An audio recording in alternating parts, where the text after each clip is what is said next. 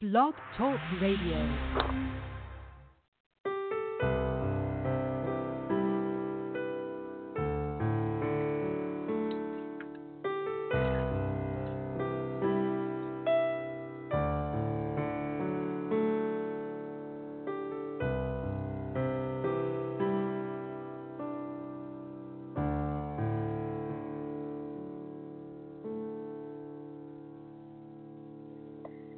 Welcome, all truth seekers from across the globe.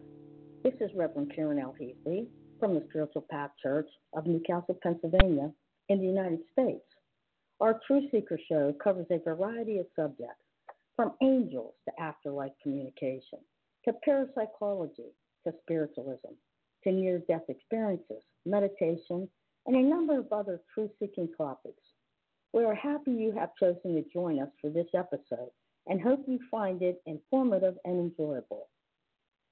Now, I want to give you a few brief things to do before we start. After our chat tonight with Carolyn, we will be taking calls. Here is our number to call in on. Now, get a piece of paper and a pencil because I know you want to call in and ask this wonderful guest some questions. Here's the number 657 383 0416.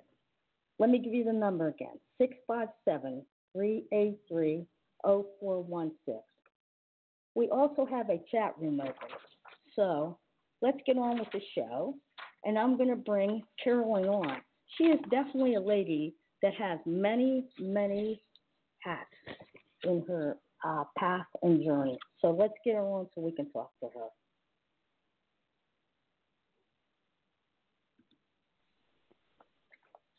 Hello, Carolyn. Hi. Welcome to the show. Oh, hello. How are you? I'm fine. We're so happy. All the truth seekers around the globe are so happy that you have come to join with us tonight and share your stories of life, love, whatever. So I was I was looking at your bio, and you certainly are a woman of many hats. Um, I saw where you're a practicing Reiki master, psychic medium, and many other things. So I want to know how you got into uh, psychic medium, Reiki, all the other things that you know. A lot of people don't get into this, that kind, those kind of things uh, as readily. But you seem to be inquisitive and somebody that loves life to the fullest and just jumps in. Well, I would say that inquisitive is definitely true. I'm a very, by nature, very curious person. And I think also I would just feel proddings at different times. And as I look back now on my life, I can see that even as a kid, I was always fascinated by spiritual things. And uh, when I was a really little kid, weirdly enough, I wanted to be a missionary. and I don't know if you remember Albert Schweitzer, but he I was do. a okay, he was a missionary who went to Africa, but he also played the organ and he built, I believe, an organ and he used to do recordings and things like that. And when I was a very little kid, maybe seven, eight, nine, um, he was somebody that I kind of wanted to be. I was already uh, on a track to be a musician because my mother's a music teacher, and from my youngest years, I had always played the piano. And I from very young I knew that I wanted to be a musician. But there was this other kind of simultaneous track running along of kind of interest in spirituality and stuff like that and um later on in life as a younger adult I went to a music conservatory I explored that whole thing. I played uh, percussion actually in a symphony. I went overseas and lived over there for a while, and I did kind of that life. And then later, after my daughter was born, I got into playing the jazz piano, and that kind of became my main focus. And uh, on the wings of that, I moved to Boston area where I live now and I spent many years being a jazz pianist, performing in the local venues and so forth, and also uh, teaching at Berklee College of Music. And um, about maybe, but at the same time, I always retained this interest in the spiritual. And about, I guess, maybe 1996, I got interested in Reiki. I had a friend who was a Reiki healer, and I thought it was pretty cool. And I thought, wow, gee, wouldn't it be fun if I could heal people like that? And so I started to learn Reiki. And that same year, I also uh, began to explore uh, my roots more as a kind of an African roots because mm-hmm. I am African American. Mm-hmm. So I got into this uh, African spirituality, and that led me down the path of uh, becoming initiated into um, Yemaya, who is the Yoruba uh, goddess of the sea. And she's also the goddess of motherhood. She's very much the classical uh, divine feminine mother archetype. She's connected to the ocean, to healing, and all that. And that felt very much like me. Um, so as I got deeper and deeper into those things, I still continued the music and I still continued teaching, but there was also this sideline of that as well. So that's kind of how it started off. Um, I guess I'm, sitting here thinking about what I want to ask you about the uh, um, getting into the it's the um, uh, the Yama. Did I say that right? How, did you have to take classes for that, or or how did that come? Oh, about? the Yama Ya. Yeah. Oh well, that is uh, that is through a much more traditional pathway. So it's a path of initiation. You go mm-hmm. and you um, affiliate yourself with a group of people. And I went and basically it's it's not as formal as classes per se, but okay. you go and you spend time and you have someone who's kind of the head of the group and they begin teaching you things, but also you receive it through an initiation. It's a very, you know, um, I I was one year in white clothes and all kinds of restrictions and different things, and there were ceremonies performed, and you know, it's a much more kind of in that kind of traditional pathway because it's an African religion. So, mm-hmm. yeah. I find that fascinating, just fascinating, because I don't know much about that. So I'm glad you explained that to our listeners. Thank you. Um, and yes, the music, of course. Yes, and I, I guess I'll ask you, since you're a, um, a medium as well, do you does the music vibrate with you um, like when you get things from the spirit world? You know, some people music does vibrate with them when they're getting messages or they connect a little bit with things that they have. Yes. Like in their memory banks, you know what I'm saying, from the spirit world. So I, I wonder, music. I do, do you? Can you explain that a little bit? Yes. Yes. I think, honestly, I think that being a musician, and particularly being um, a jazz musician, which is a form of music in which you have to allow yourself to kind of be open to Mm-hmm. it's not all completely planned out right you have to be open Right. and receptive to impulse and to um, i think it's excellent training for mediumship because in the end it's that same kind of surrender that is required you can't be a good medium if you get up there and you have a preset of how it's going to come out and Right, what you're going to yeah. say you Mhm, can't you're do right. that, right? No, you have to be no. open and allow yourself to receive the Mhm. impressions that spirit brings and to be a good musician, particularly in an improvised music area such as jazz, uh, it's the same. So although I didn't really begin seriously studying mediumship until about maybe it's been about six I guess it's been six years, maybe even seven years. I, I want to say maybe 2012, 2013, something like that.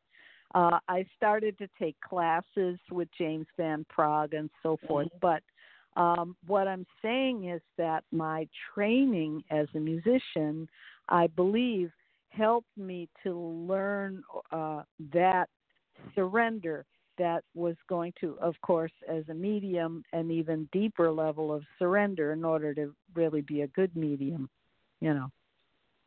Yeah, because that's a that's a problem for some uh, up um, people that are just starting mediumships. They don't surrender enough, and they say, "Is that me or is that the spirit world?" So you have to have a lot of trust when you're mm-hmm. looking at the mm-hmm. spirit world. You know, knowing that that's they right. know what they're doing, which they do. Um, so yes. I don't you feel when you you play that it takes you into a, a higher vibration? Yes, ma'am. And mm-hmm. actually, it's interesting that you should mention that. And I know that you, as a medium, will understand. But I'm currently taking a trance class uh, with Tony Stockwell, and okay. the whole point, the whole, my whole kind of motivation is that I want to be able to get to the point where I can go very deeply into that surrendered, trancy place and then play music and have spirit come and really uh, play through me. Now, I feel that they already do that to some degree. I think any musician, if you're any good, uh, they spirit is helping you and they're coming through. But i would like to be able to be even more conscious of the process and to be able to um, really uh, connect at a deeper level and bring through uh, a deeper spirit connection. So i'm working on that right now. And that does uh, to your point um, you definitely have to be in a higher vibration in order to have that happen and also you have to have a lot of trust because you're going to step aside and let the spirit the spirit person come through. And a lot of people don't want That's to give right. up control. Yes. Yes. And it's challenging. And especially when it's you're on an instrument you're trying to play an instrument and this is an instrument you've trained your whole life to play but part of that playing involves a certain level of control and so it's a it's a challenging thing but i do feel that uh, m- music and mediumship that for me there is a certain very common areas between them that i think they're they're very similar in certain ways i agree uh, because i love music and it always puts me in a higher vibrational level when i listen to yes. it I, I, it does for yes. me anyway personally Yes, I agree. I agree. And I applaud you for doing that, that trance, because that's not an easy thing. It's not. No, no, it's not. It's not. And as you say, it's about learning to really get out of the way and uh, allow the spirit to come and and that's a, a that's a, something to, to that it's a work in progress i'm certainly mm-hmm. not I wouldn't dream of saying, "Oh, I've got that down." I no, no. I'm working. I'm working on it. You know, it's but it's but it's. um I think it's a wonderful thing, and even when you can't do it perfectly or even close to perfectly, there are moments, right? There are just yeah. moments where you can feel that there's a connection and that yes. you've made a connection and that spirit has moved through you and touched somebody by mm-hmm. what you've said or what you've messaged that you've brought and uh, of course that's the joy of of mediumship there's nothing like it no it's, i always think of it as um you're really on a high with it you know you don't need any yeah. uh, altering you're just on a high with oh. it you know I think yeah. so anyway. Yeah. That's my own personal I agree. endeavor. I agree yeah. with you. Yep, it's it's a wonderful magical thing. It is, and you know what? It's nice that um that you have dedicated your life to to working with the spirit world because you know it i don't know if you know this but you know they they look for certain people that that they want to work with them so it's quite an honor when they pick you to work for them and with them. I feel that. I feel blessed and as i look back over my life. I can see that many of the lessons that i learned uh, when I had no idea that this would be something that I would do or even could do, that I was in fact preparing to be able to do some of the things that I can do now, you know. Mhm. and you say wow i i didn't even realize i was going to get into that Exactly. right Exactly. That's it. Yes, for sure. that's how it happened For sure. so um Yeah. let's talk about your new book shall we oh, let's do. Let's talk about it. all means. okay Yes. So, my new book, I Yes. have written several books, and know. I started writing books in about, I want to say maybe the first book that I wrote might have been 2005 or um, something like that, maybe 2006 or something. I wrote a textbook um, because, as I mentioned, I for for many years I was a full time professor at Berklee. College of Music, and Berklee had a publishing uh, arm to it, a publishing house connected to Hal Leonard, which is a big music publisher. And they asked me if I would write a book uh, about singing, uh, and particularly for singers, how to work with a band, how to rehearse a band, how to prepare music to to do that kind of thing. And uh, because this is what I had taught for many years, so that was my first book. It's called Tips for Singers.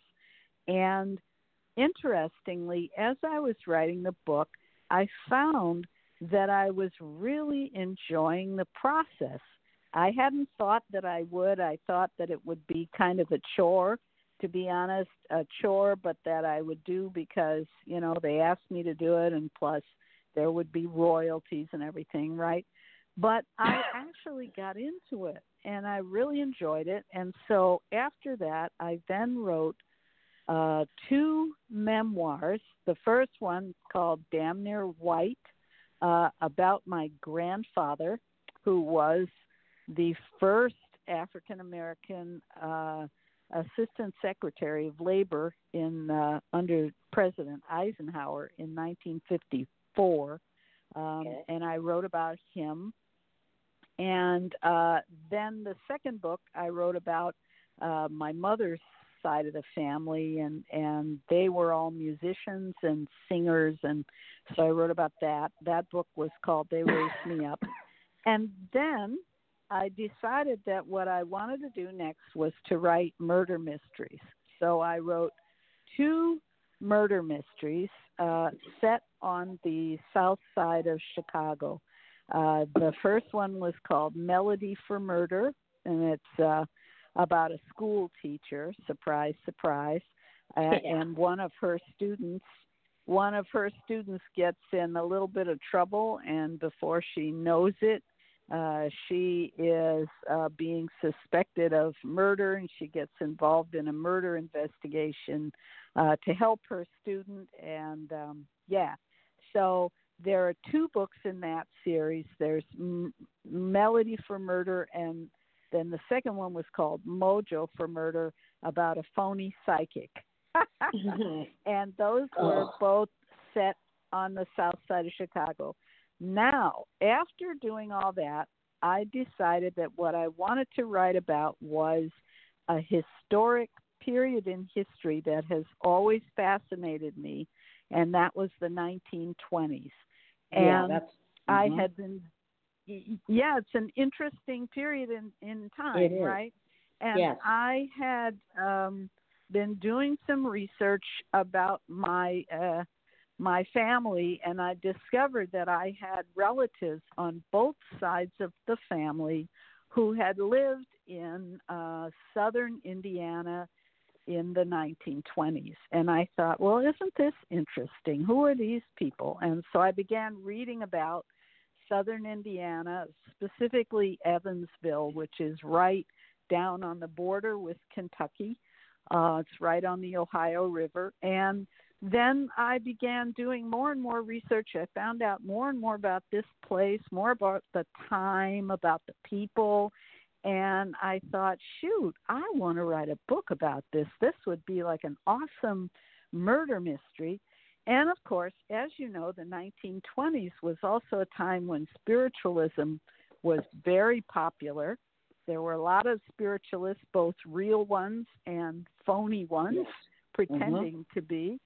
Yes. Um, and at the same time, you had a period when alcohol was made illegal, uh, which mm-hmm. was called prohibition. Prohibition. And mm-hmm. therefore, mm-hmm. you had rampant law breaking because people did not want to stop drinking, but drinking was illegal. So you had these people called bootleggers who were making phony illegal liquor, and that brought about gangsters.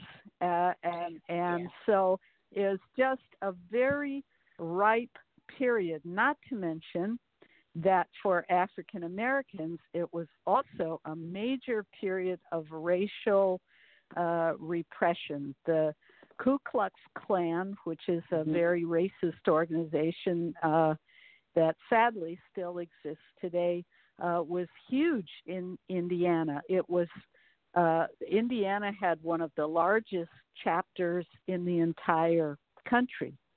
I didn't and realize there were that. Politicians. Yes, you wouldn't have thought so, no, right? No, I really wouldn't. And they, no and they were so powerful that they elected officials elected officials the governor several mayors you know it was a it was a big thing and they would have these rallies and cross burnings and so forth and so all of that was going on in southern indiana as my relatives on both sides of the family were living there and i thought isn't this interesting so I thought, well, I would like to make up a story uh, that's sort of because I couldn't really get to the truth of what really happened to a lot of these people. Um, so I decided I would just make something up.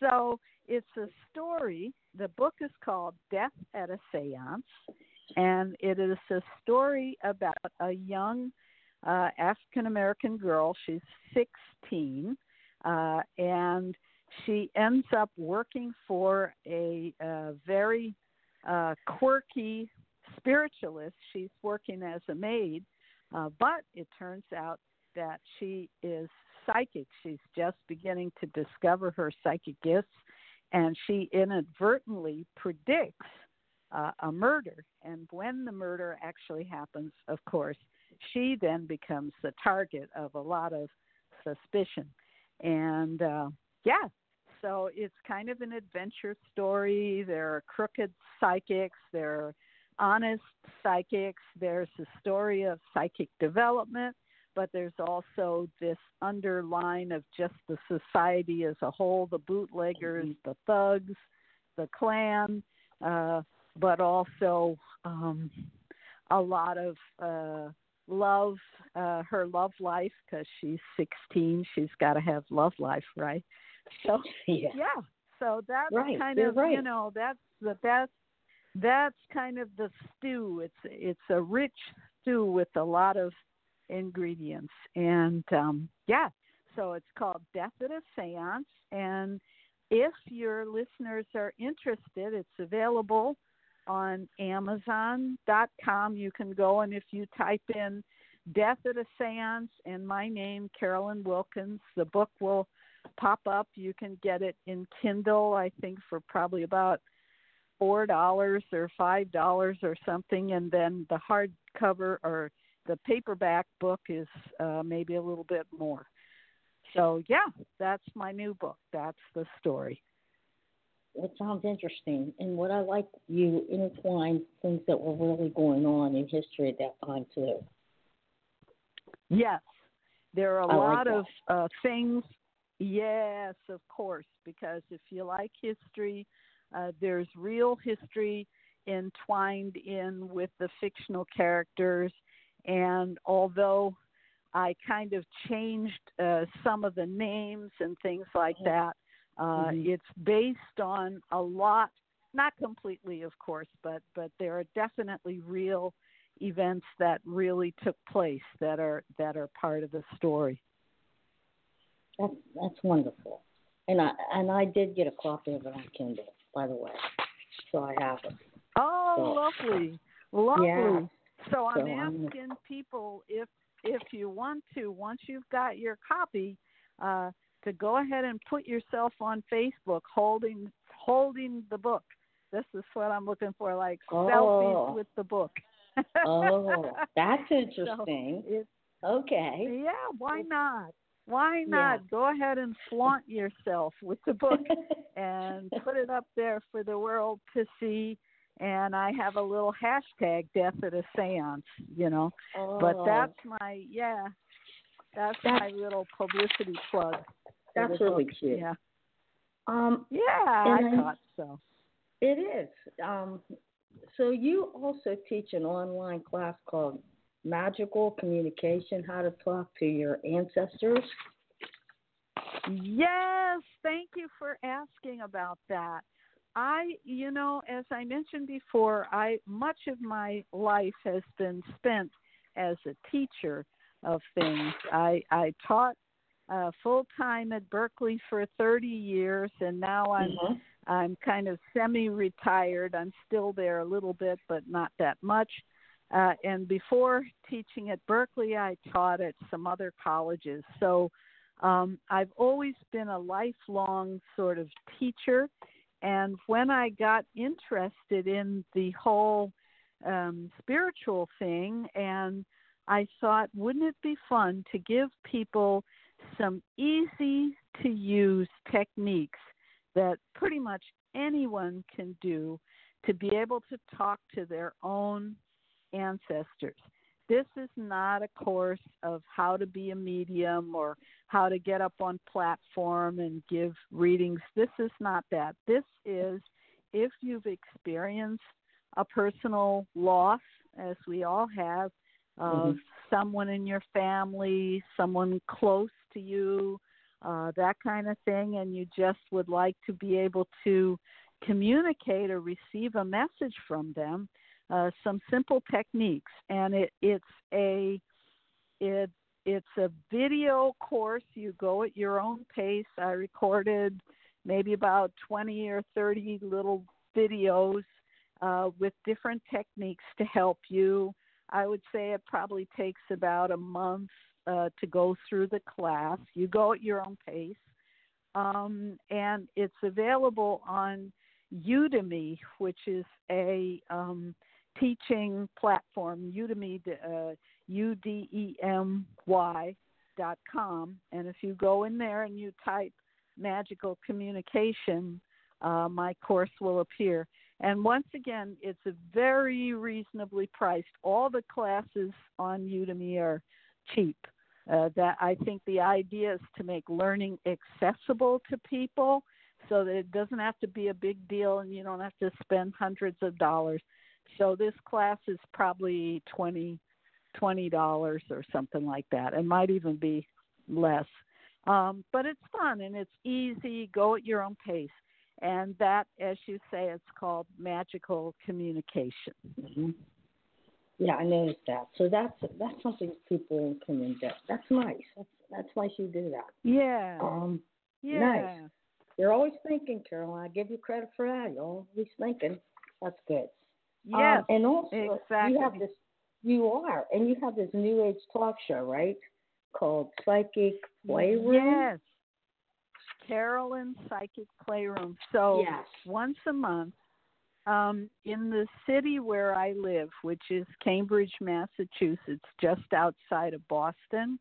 Um, okay. We have probably like most cities, we have a public access channel, you know, a TV channel that mm-hmm. if you live mm-hmm. in the city, you can have a program on there.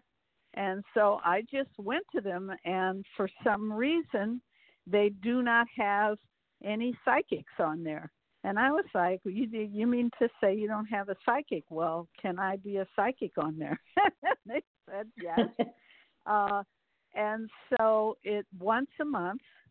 It's a program where I um, go on and I interview. Usually, I have one guest, maybe yes, another medium or someone. It could be you know anyone who's doing something interesting and creative usually it's some kind of spiritual thing mm-hmm. and mm-hmm. um i interview them and then i also take uh questions not live calls but i have people write in in advance and i give a couple of readings i do a couple of tarot uh, tarot readings uh, for people who have written in their question it's just a half hour program once a week, or no, I'm sorry, once a month, and okay. it comes on. Um, it live streams uh, on the internet, so you can watch it, or you can. I also put it on YouTube.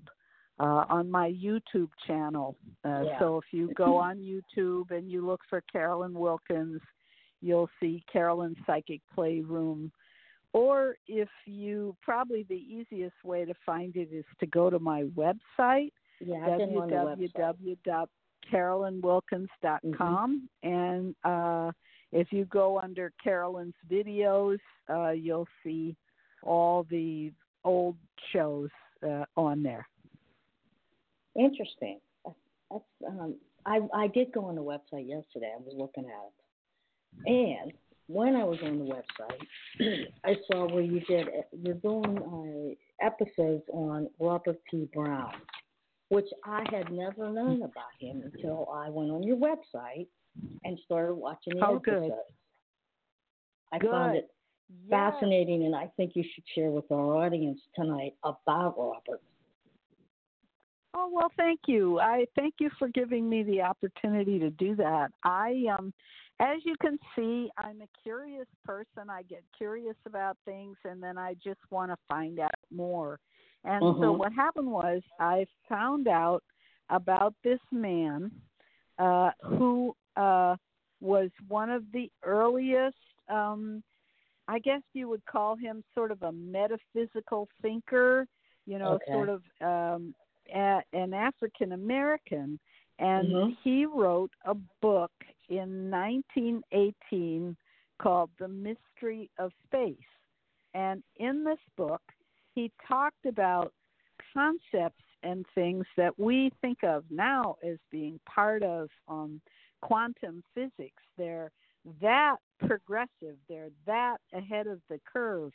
And he also was very big into theosophy, which was um, sort of a religion that, not really a religion, I guess, a philosophy that combined Hinduism and uh, sort of Christianity and modern scientific thinking is sort of a different sort of spiritual approach to things. And he was very much interested in all these kinds of things. And he wrote this amazing book called The Mystery of Space. And he wrote that in 1918 at a time when, you know, it was rare for an African American person to even finish uh, beyond elementary school, let alone write a major metaphysical treatise at at uh, this time in 1918. And then he, Robert T. Brown, went on to have this amazing career,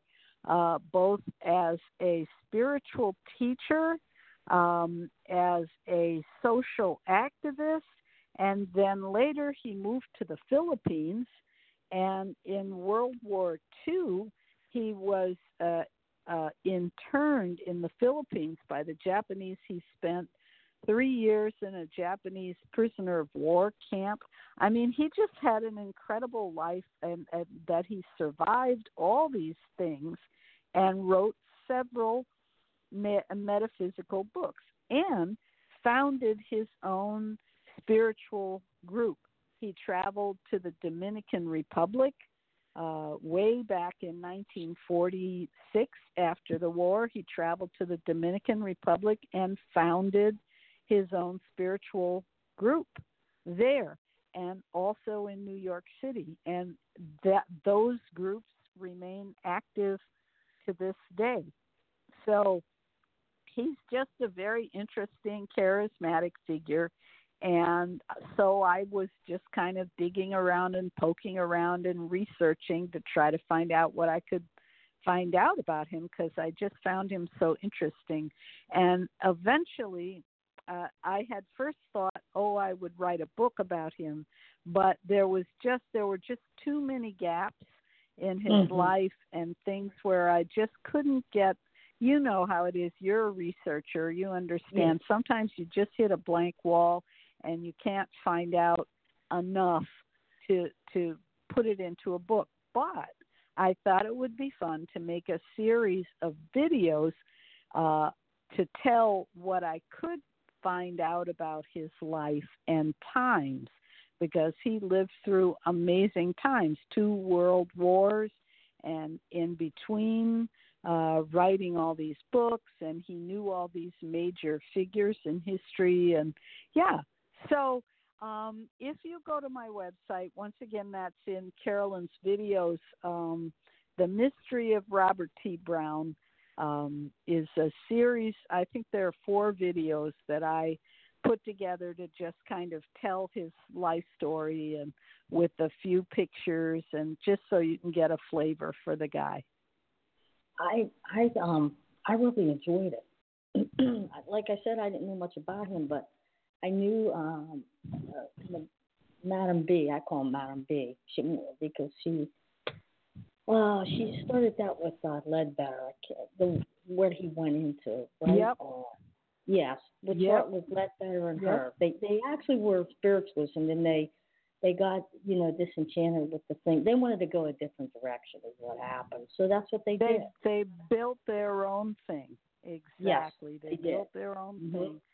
yes, And they did. all of these people, I'm always struck by how powerful all these people were, just powerful personalities, Yes. really strong personalities, really individualistic kind of people. Um, Mhm. And whether you agree with them or you don't agree, you just have to say, wow, that's a powerful person right there. You know, that's not just go along with the crowd kind of person. No, Um, yeah. Yeah. that was amazing. interesting. Interesting. It is, yeah, Yep. it is. I Yeah. didn't know if you knew Yeah. that uh, Leadbeater started that with her too, but he did. they were in it together. Mhm. So, um, Yes. Mhm. so, so, um, I, I, let me think. I think about three weeks ago we went and saw, saw the movie um, Harriet, and I was really surprised, and I never knew this that they brought it out in the film, and I wanted your take on it. That she definitely had visions, and I never knew that till Yes. I saw the movie. Absolutely. I think, you know, I had read because I'd read a little bit about her, and there's a lovely um, uh, book. Uh, there's a couple of books, you know, kind of biographies of her, and they would mention the visions, but then in the form of kind of the typical way of many sort of more materialist approach to history, they would sort of discount them and go more in a different direction. And what I liked about the movie was that they moved her visions into the center of how she made her decisions and things. And I think that that I mean, of course, I wasn't there. I can't say for sure, Yeah, but it makes sense to me that she was this extremely uh, religious person with a deep Mhm. personal connection to God, she felt, and that God spoke to her, and she would always talk about it.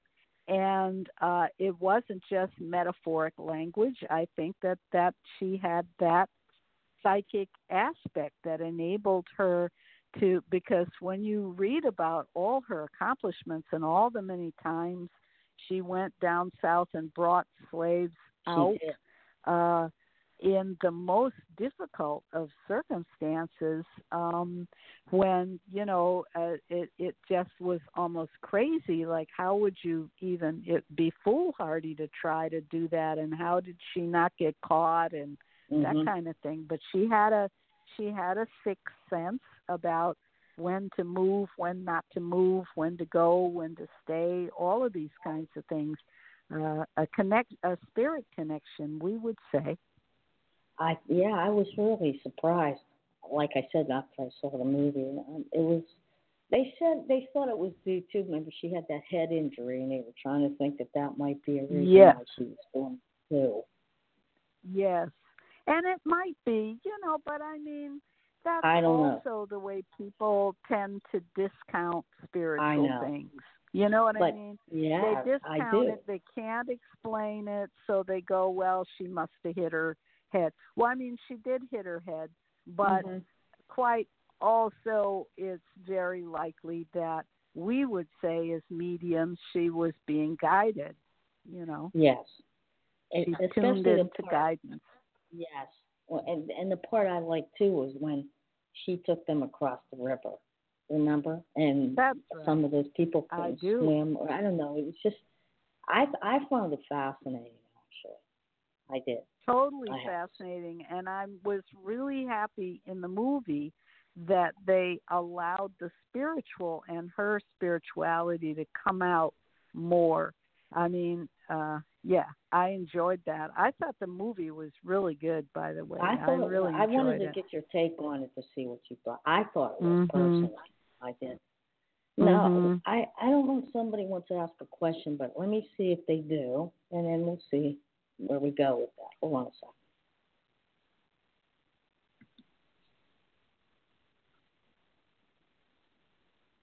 Welcome to the Truth Seeker Show. Would you like to ask Carolyn a question tonight? Uh, yes, I would.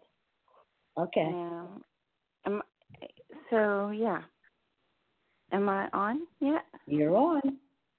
Oh, okay.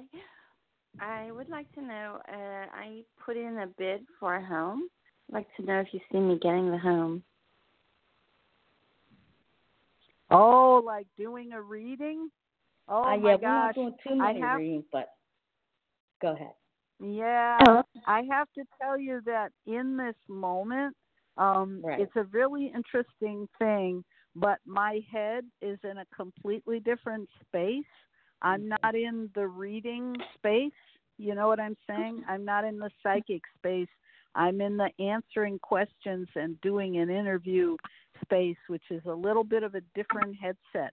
And what I will say to you is that um, if you would like to uh, email your question, I have my TV show, which I'm going to do on Thursday, and I will be doing psychic readings on there. And if you want me to ask the tarot uh, about your question on Thursday, if you email me uh, at um, uh, I can get you can get my email address from uh, after the after the show, right? You could give her my email address, right? Uh, I can give her your website. How's that? You want to give her the website? Perfect. How's that? Thank yes. you so much. Give her the website. If you go to my website and you email me, because I'm looking for people, I usually do maybe two or three readings. So if you do that, um, and it just so happens that on Thursday I'll be doing a TV show. I do a very quick uh, tarot reading, open up the deck and look. But unfortunately for you, in this moment, my head is utterly not in the reading space. So from where I am, I can't see diddle squat. I'm sorry. No, Well, you no, know I what? I'm- understand. Okay, I'm going to give you the website. Do you want to write it down? Yes, please. Okay. It's www.carolynwilkins.com. CarolynWilkins.com. That's it. Okay, great. Thank you so And much. Thank I you for appreciate it. in. Thank you. Thank you. Bye. Bye. We got to know. Hold on. Hello. Welcome Hi. to the True Seekers Show. What what may we help you with tonight? I wanted to ask Carolyn if her uh, people in her uh, novels came to her uh, mediumistically or intuitively. Oh, great question. Is this Lorna? I think it is. Yes, it I is. think it is too. Well, hi, Lorna. Love you, baby. Thank Thanks you so much calling for listening. Well, Oh, I'm we enjoying you a the, the program. Thank you for Oh, calling you're in. such a sweetie. All right. So the short answer to that is that um, the central character in the book, who is Carrie, um, that is actually the name of my, I want to say it's my three times great grandmother, great great great grandmother. And she, when she was a young girl, had a couple of experiences similar. I don't want to give away my story, but she had a couple of experiences similar to the character in the in the book. And so she started off as a real person, but uh, because it happened so long ago and because I do not know any of the details really and can't find them out from this long date away in history, um, I just uh, allowed my intuition to fill in what might have been. And then I also additionally made her a psychic. Now, I don't know whether she was a psychic in real life. Um, most of my psychic ability comes from the other side of the family because I know for sure that my great grandmother and my you know those people had the psychic from my mother's side. Uh, so the answer is um, she started as a real person, but quickly the intuition filled in a lot. And uh, there's another character in the story who is a real person based on a real person. But once again, as you may know, if you if you do fiction at all, once you you you they start as a real person, but they quickly become something else because they develop a life of their own, and the intuition does take over. I think that answered the question. I did. Um, I have to say that you know I do the blogs once a week, and and um, when I was doing this one blog, I didn't know you were interested in this one, um, this uh, spiritualist as well, this Harriet Wilson, and um, Mm. I'd like you to talk a little bit about Harriet Wilson, if you could. Oh, sure. Um, so, yes, I became interested in Harriet Wilson because, um, first of all, she was based in Boston, right where I live, and um, she had written uh, what turned out to be one of the first uh, novels ever written by an African American woman. Uh, uh, and published. I think you know people may have written stuff, but she actually published it. And she wrote this novel, and she was famous as the author of a novel, or what's famous, but you know what I mean. In the Mhm. annals of Mhm. history and Black history, she was known as that. And and then it wasn't until many years later that someone did some further research and found that after she finished writing the book, she went on to have a career as a trance medium. And she lived in the Boston area and she appeared on platforms. She spoke to big crowds. Uh, she at one time shared the stage with the famous uh, Victoria Woodhull. Oh, um, yeah, you know, who's yes. a famous, Yeah. famous, famous spiritualist Sure. and um she was you know uh, she was well enough known that she was written about several times in the Banner of Light, which is the spiritualist mm-hmm. newspaper that was based here in Boston, and that she was not known. Uh, it, it, in other words, it took a long time before anyone actually connected up the fact that the author of this book, which is an autobiographical book about a woman who just had a terrible childhood and was treated terribly as a servant working for these this wealthy white family. But when the book ends she's still a relatively young woman.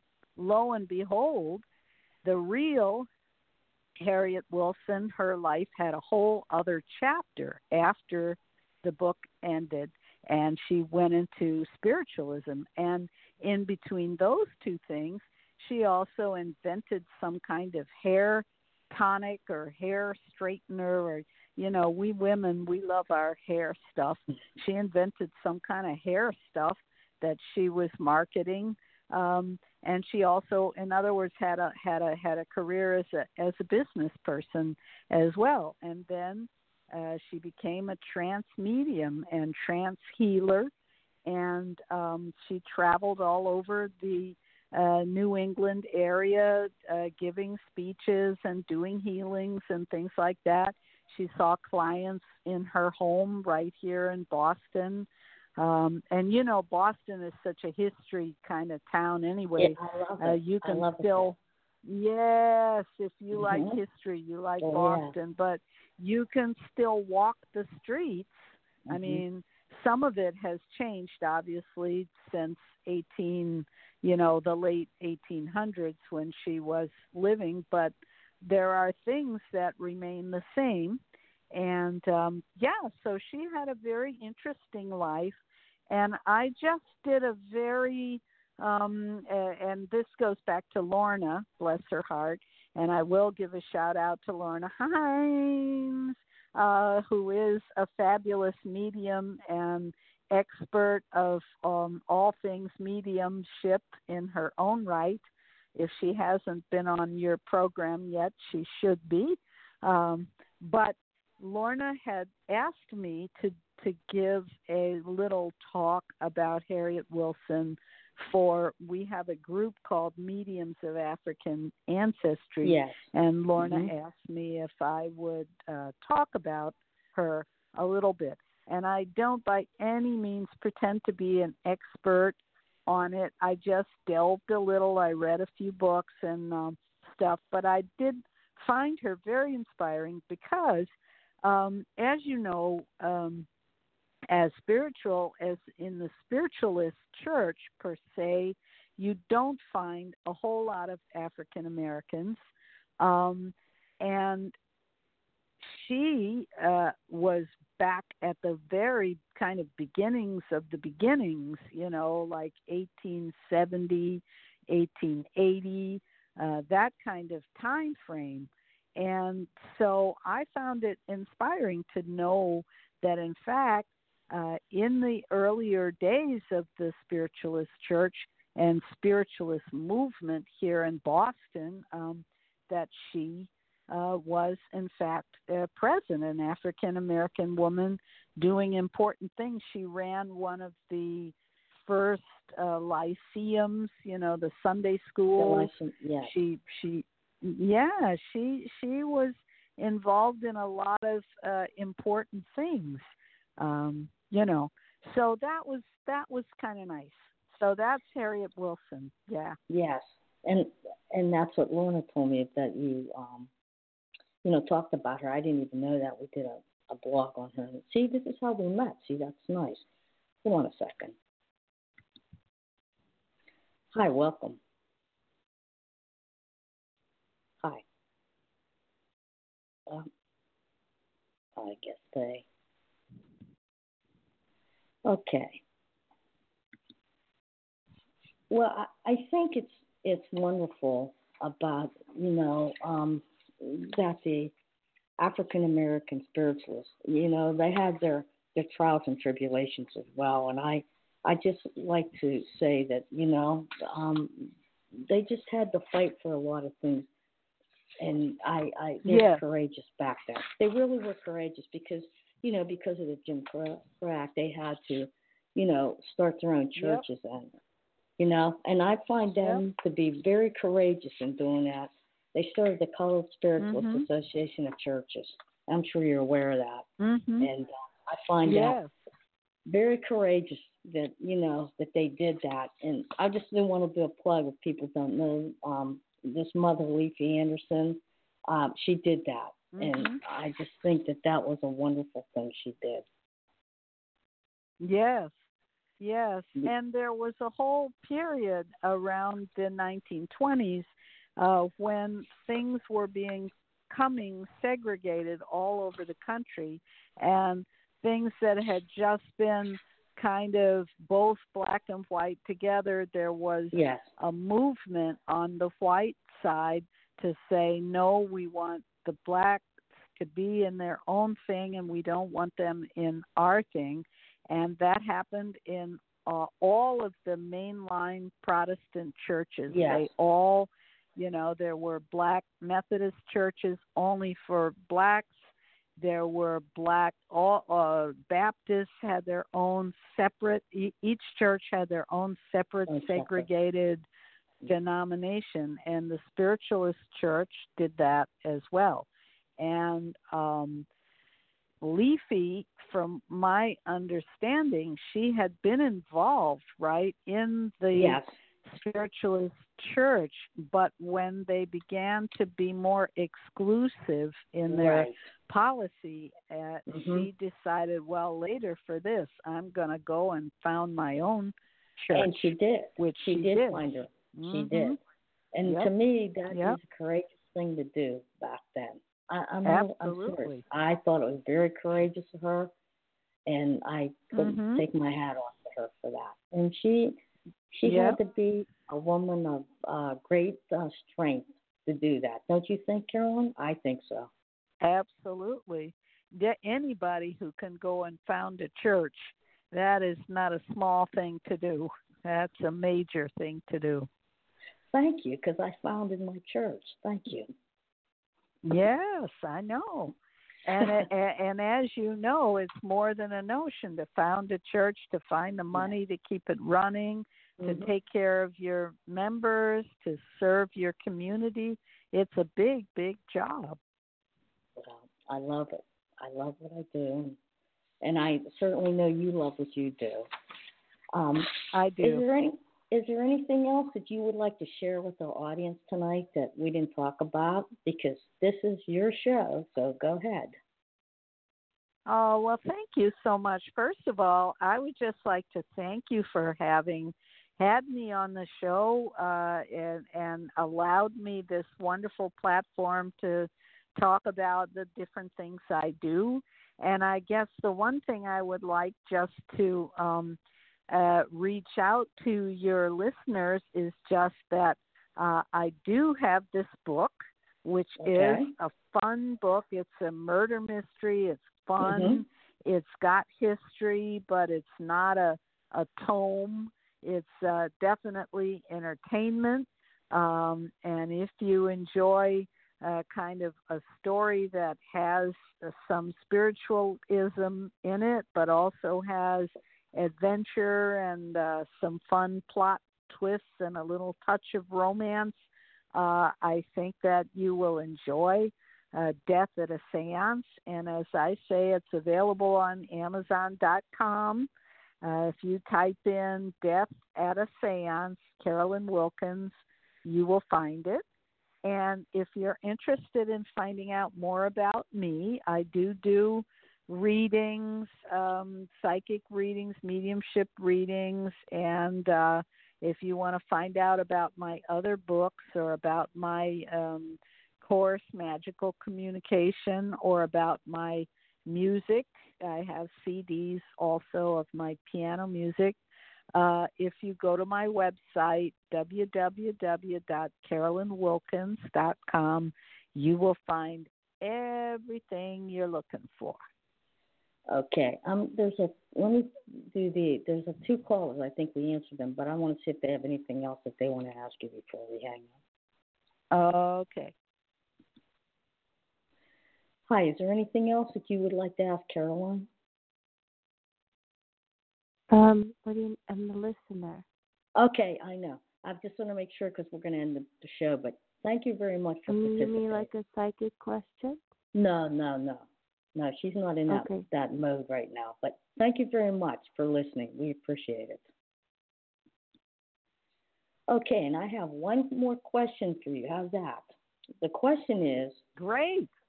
the Uh-huh. one question that I like to ask my guests is Mhm. when you look back on your life, who inspired you the most? Gosh, boy, that's a big one. Uh, I've been blessed to have so many wonderful mentors, um, but I guess I would have to go all the way back as a kid and say probably my parents, you know, because not that they were um, into spiritualism or psychic things or anything like that, but they always taught me that um I could do anything that I really set my mind to do and they really supported me when I wanted to be a musician. They supported me when I started writing books. They supported me, bless their hearts. They come to all my concerts and they come they always uh showed me the love and the support um, that I think is necessary for success in any field. So I feel very blessed about that. Well, they did a wonderful job with you. Aw. So I just want to say that, and I want to thank you again for um, spending time with us. And um, I just uh, I just found it fascinating tonight that we talked, and I want to thank you again for being on the show. Oh, well, gosh, thank you. This has been just wonderful, and you're a great and gracious host. Thank you for having me. Thank you. Take care. And I just All want right. to say Bye bye. bye bye. And I just want to say to all the truth seekers around the globe, thank you for tuning in. And until we meet again, may you be the light that helps others see.